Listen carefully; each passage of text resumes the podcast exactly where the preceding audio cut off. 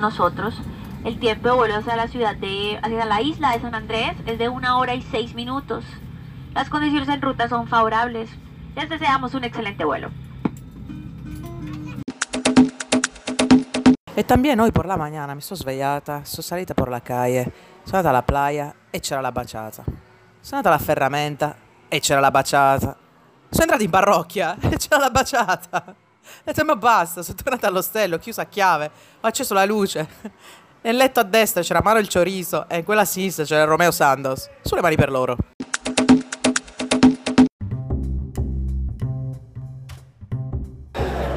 Caro amico, ti scrivo e ti scrivo che sono appena atterrata a San André e ci ha accolto alle 7 pm una luna piena, gelata.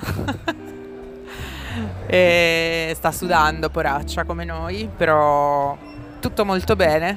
Se non che San Andrés è uno di quei posti dove, a quanto mi sembra di aver capito, è molto difficile entrare perché eh, all'aeroporto ho scoperto di dover comprare questo documento che si chiama Tarjeta de Turismo che contiene tutti i dati personali del passeggero nome, cognome, data di nascita, numero di documento, lo che sia, numero del biglietto dell'aereo, numero del volo, data di ingresso e data di uscita. Mi hanno chiesto di mostrare un biglietto di uscita da San André che io non ho perché non ho idea di come uscirò da San André, non ho idea di dove andrò dopo San André e quindi mi sono inventata una palla in fiamme, una palla balzante e ho semplicemente dato colpa a qualcun altro. Ho detto guarda, eh, il mio tipo ha fatto il biglietto di ritorno, eh, sta lavorando, non posso chiamarlo adesso, se lo chiamo non risponderà e quindi l'impiegata della Latam dall'altra parte dello sportello mi ha sorriso, mi ha dato un'occhiata tipo sì, so di cosa parli, partner che non rispondono al telefono quando lavorano e è andata in cavalleria per fortuna. Dopodiché, secondo ostacolo all'ingresso di San André, eh, mi hanno perquisito il bagaglio, cioè il bagaglio che io ho imbarcato, il mio backpack, è stato fermato. Mi hanno detto prego venga da questa parte, mi hanno portato in una stanza dove c'erano due militari, uomini, i quali hanno eh, disintegrato il mio bagaglio che eh, avevo, avevo, chiuso con cura con i miei sacchetti salva ossigeno che ci metti 45 minuti a fare tutto. Bene, loro hanno spacchettato tutto. E io ovviamente muta, capito, congelata dalla paura perché eh, non mi piacciono molto gli uomini in divisa, diciamo. Non hanno trovato niente, hanno rimpacchettato tutto con molta fatica mentre io ridevo sotto i denti e sotto i baffi perché so di cosa parlo quando ti dico che sono 45 minuti per impacchettare tutto. E ho osato chiedergli come mai. E loro mi hanno detto guarda i nostri cani non sbagliano mai, hanno sentito qualcosa. E io ho buttato una battuta e ho detto guarda sono stati ro- i, i, la roba sporca, no? la roba sucia, i panni sporchi che eh, purtroppo eh, non sempre si può lavare tutto.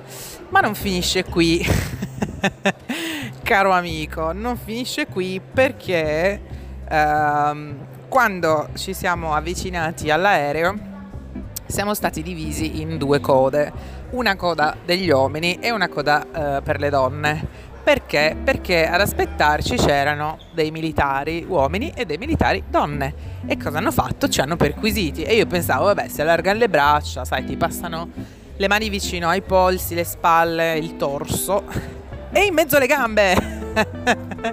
ti giuro, cioè, ti giuro, ma dall'epoca del Bergain che non mi si mettevano le mani in mezzo alle gambe, ma ravanando, cioè non non è, non è stata una roba piacevole assolutamente. Tant'è che eh, appunto sì, mi ha ricordato i tempi d'oro del Berghain dove appunto prima di entrare ti fanno una specie di visita medica e mi è sembrato veramente cioè, eccessivo. Io sono stata negli Stati Uniti, sono stata in Israele per andare in Palestina che avevo 19 anni, che quello mi è sembrato essere il posto più difficile dove entrare e mi sbagliavo, e mi sbagliavo di grosso perché invece San André, eh, San André sembra veramente, non so che abbiano un livello di sicurezza altissimo. Però adesso appena sono arrivata ho dovuto presentare la mia targhetta di turismo compilata con tanto di impronta digitale e mi è stato chiesto viene sola? E io ho detto lamentabilmente sì, ho detto purtroppo sì. E la tipa mi ha risposto non ti preoccupes che va a conseguire un compagnero negrito come show. e ha indicato la, il colore della, della sua pelle. Se non altro non gli manca il senso dell'umorismo a queste persone. Andremo a conoscerli più da vicino. Se arriva il bagaglio dei mortacci loro, sto ancora al nastro. Vabbè, basta, ciao, buonanotte. E sto camminando per la calle. e, um, sto facendo un giretto nel centro di San Andres. Perché? Perché ho dimenticato l'asciugamano a Cartagena, l'unico che avevo, e quindi non so come farmi la doccia. Opzione 1, non la faccio. Opzione 2, imploro la reception di prestarmi un asciugamano. Opzione 3, eh, ne devo comprare uno che non ho voglia perché non posso nemmeno metterlo nel bagaglio che ormai sta scoppiando, è vero. Eh, quindi appunto sto camminando e mi sono accorta che ogni tre negozi ce n'è uno che strilla duty free. Duty free 30, 50, 70%, paghi due, prendi tre, eh, sei profumi, eh, a 500 pesos 500 mila pesos. E devo capire perché San André è un grandissimo aeroporto in pratica perché tutta l'isola gode o quasi tutta l'isola gode del tax free o del duty free. E come mai visto che anche questo arcipelago fa parte della Colombia e il resto della Colombia col cavolo che c'ha il duty free? Punto di domanda. E vamos a ver. Romperò le balle a qualcuno domani e chiederò lumi. Per adesso sembra veramente che ti puoi portare, ti possa portare a casa una bella boccia di Jack Daniel per eh, veramente 4 lire. Stessa roba per sigarette, liquori e le medicine sarebbe interessante capirlo. Per entrare in una farmacia e capire quanto, qua, quanto mi mettono la neulasta, per esempio, che costava una bella millata di euro. E sì, sì. Adesso vediamo, capiamo un po'. La zona lontana dal centro è abbastanza sketchy invece perché per esempio noi siamo alla porta del centro con l'ostello e c'è un distributore di benzina, c'è una specie di supermercato per comprare le cose tipo l'acqua e le Pringles. E mm, beh non tira proprio un'aria di benvenuto ecco. Eh, tira abbastanza l'aria di Santa Marta però fortunatamente a tre passi c'è il centro dove mi trovo adesso e sono Niños come puoi sentire e anziani che giocano a scacchi quelli da cartolina. E tutto sommato famiglie anche un sacco di bambini. Tra l'altro speaking of which questa è una roba abbastanza brutta però eh, se non te la dico continuerò a pensarci e non ci voglio andare a dormire pensandoci, perciò te la droppo a te. E, um, ho visto già 5-6 posti fra negozi, ristoranti, aeroporto eh, che espongono questo manifesto che chiede per favore se vedi eh, o se hai il sospetto che qualcuno stia facendo del male a un bambino, per favore denuncia, per favore chiama questo numero e denuncia. Ed è un manifesto che c'è anche all'ingresso del nostro ostello e a quanto pare c'è un problema di traffico di minori, soprattutto per inserirli nel mercato o nello pseudo mercato della pedopornografia, che è una delle robe che proprio a me sinceramente fa perdere ogni speranza verso la nostra specie e mi fa augurare l'estinzione. Però eh, che possiamo fare? Questo sembra un posto nel mondo dove il problema è talmente presente da dover mettere addirittura i manifesti con il numero da chiamare eh, all'aeroporto oppure alla gelateria. Alla gelateria mi fa venire ancora più freddo perché io mi immagino sia un posto dove ci vanno anche i bambini. Ora a sei anni i bambini sanno leggere e quelli che io vedo adesso con i propri genitori che si vanno a prendere il gelato e vedono questa, questi manifesti, non so, è un mindfuck per me. e, e, niente, quindi anche oggi ti sei preso una bella, una bella patata bollente, amico mio. E, e basta, me ne vado a dormire che domani devo alzare prestissimo. E, e anche tu. Ciao ciao.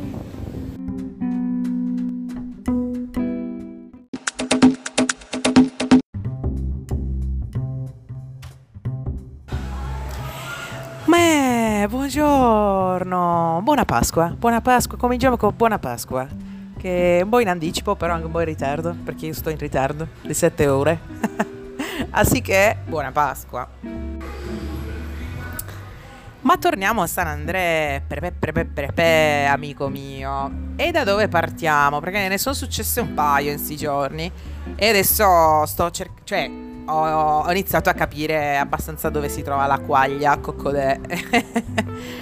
vediamo, vediamo. Allora, um, ti avevo forse già detto che da San Andrea il mio piano era di andare a Panama.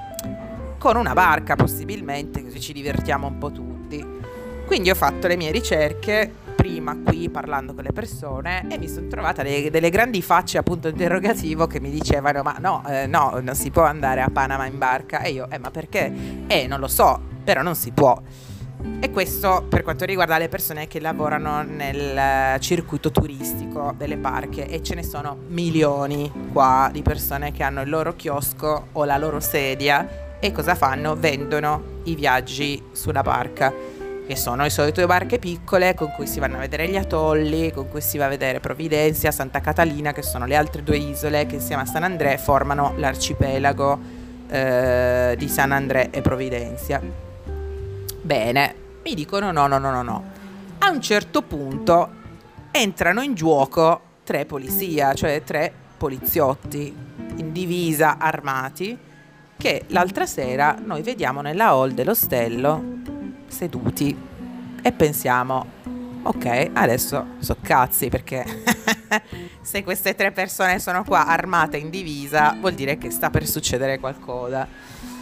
E invece no, questi tre avevano finito il turno e avevano una, una, grandissima voglia di divertirsi, tanto è vero che hanno iniziato a impezzare le mie amiche. Io adesso sono in viaggio con una ragazza olandese che è la stessa ragazza con cui sono andata a Tyrone Park, e un'altra ragazza eh, di Zurigo. E nessuna delle due parla spagnolo, parlano inglese e tedesco. E quindi c'erano questi tre che tentavano in ogni modo di parlare con loro e parlavano col Google Translator. Io, vabbè, ero lì vicino, stavo giocando a biliardo perché anche qui abbiamo scoperto questo nuovo gioco e ormai è, è un'ossessione, mi fa molto felice. È la versione analogica del pinball che usavo sul, uh, sul, um, sul computer uh, milioni di anni fa e niente, quindi io vedo questa scenetta di questi telefoni che girano, di queste persone che ridono, mi avvicino e dico vabbè cosa succede?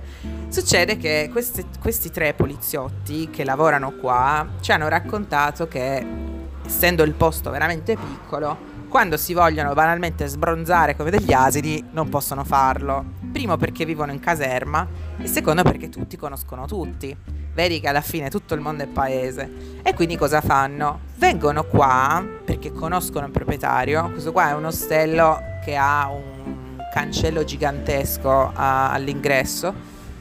Quindi tutti sanno chi c'è dentro e chi c'è fuori, non, non, è aperto al pubblico, sono solamente gli ospiti. Loro vengono qua perché conoscono il proprietario, tra l'altro portandosi l'alcol da casa, tra l'altro, perché si sono presentati con una bottiglia di aguardiente di due litri e mezzo e si sbronzano come degli asini, dopodiché se ne tornano in caserma indisturbati, senza testimoni oculari, a piede libero. E quindi la situazione era molto divertente. Io ho sparato tutte le domande che potevo fare, gliele ho sparate e mi sono accorta che sì, c'è questo grosso problema del chi ti racconta la storia e come e perché. Loro mi hanno detto che non si può andare in barca a Panama perché ci vanno solo le merci. Quindi sì, esistono le navi, però non trasportano passeggeri e non trasportano passeggeri perché altrimenti, sempre secondo loro, sarebbe immigrazione clandestina. Però non hanno assolutamente parlato di un altro fatto che io poi ho do- dopo ho scoperto per conto mio, e cioè che il Nicaragua e la Colombia da- dai secoli dei secoli amen litigano per chi è sovrano di queste, di queste isole, di questo arcipelago. E quindi scavando scavando ho scoperto che all'epoca degli antichi babilonesi, no, non è vero. All'epoca della Grande Colombia, la Colombia e Panama erano allo stesso posto, insieme al Venezuela, erano, erano, erano un paese unico. Quindi eh, l'acqua territoriale arrivava fino a dove siamo noi adesso ed era colombiana, non soltanto l'arcipelago ma anche il mare del Caribe intorno. Che cosa succede a un certo punto? Che eh, Panama, Colombia e Venezuela diventano tre paesi separati e il Nicaragua negli anni Ottanta con la rivoluzione sandinista sulle mani per loro dice bene eh, l'accordo che dava alla Colombia la sovranità di questo arcipelago noi l'abbiamo firmato sì ma perché? Perché c'era l'occupazione americana e c'era questa pressione qua però in realtà noi non siamo per niente contenti e vogliamo riprenderci queste isole perché? Perché sono veramente a un tiro di schioppo dal Nicaragua, sono a fianco al Nicaragua, sono 300 km, niente in pratica, mentre sono a 700 km dalla Colombia. Quindi basta guardare la mappa per vedere, per capire subito che eh, sì, ci avevano, tra virgolette, ragione a fare questa richiesta.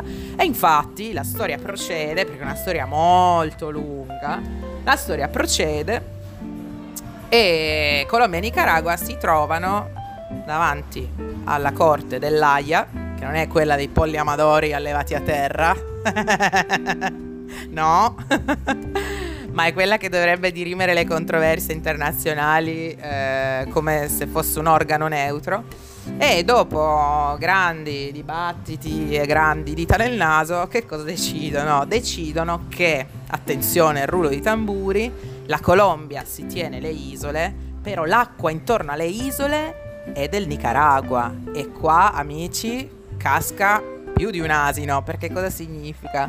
Che i nicaraguensi dicono, allora qua non potete pescare, zero, dimenticatevelo perché tutto il pesce pregiato, le aragoste e le cose che si vendono a, agli hotel a 5 stelle, non le pescate più perché questa è roba nostra. Secondo, tutte le, mm, come si dice, le, le, mm, le riserve petrolifere e di gas, scordatevi anche quello perché quello è roba nostra. Terzo, ricerca marina di tipo eh, scientifico, scordatevi pure quello.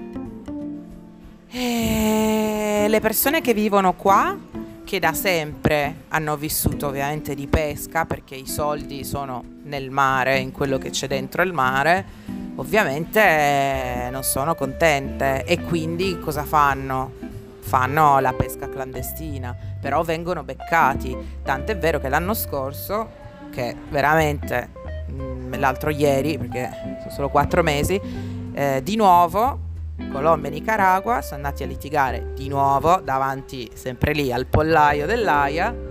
Perché? Perché i colombiani sono stati, oddio, i colombiani, le persone dell'isola, che tra l'altro sono colombiani sì, però sono una, cioè, si identificano come un altro gruppo che è Raisal. Eh, che è una mescla ovviamente di nicaraguensi, cubani, colombiani che comunque hanno la loro lingua, hanno le loro tradizioni, eccetera. Loro ovviamente dicono, beh, se se non possiamo pescare che cosa facciamo? Certo che peschiamo in maniera clandestina, il nostro lavoro l'abbiamo sempre fatto, questa decisione politica fa ridere i polli, anche quelli dell'AIA e quindi, e quindi il, il, dibattito va avanti.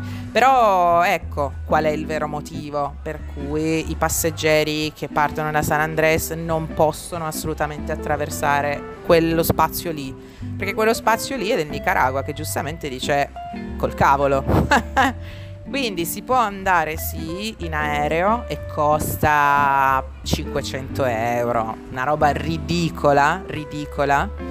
E... Oppure si può andare a nuoto, sempre che non ti vedano, perché tra l'altro l'effetto collaterale di questa decisione è che c'è polizia dappertutto, militari dappertutto, armi dappertutto.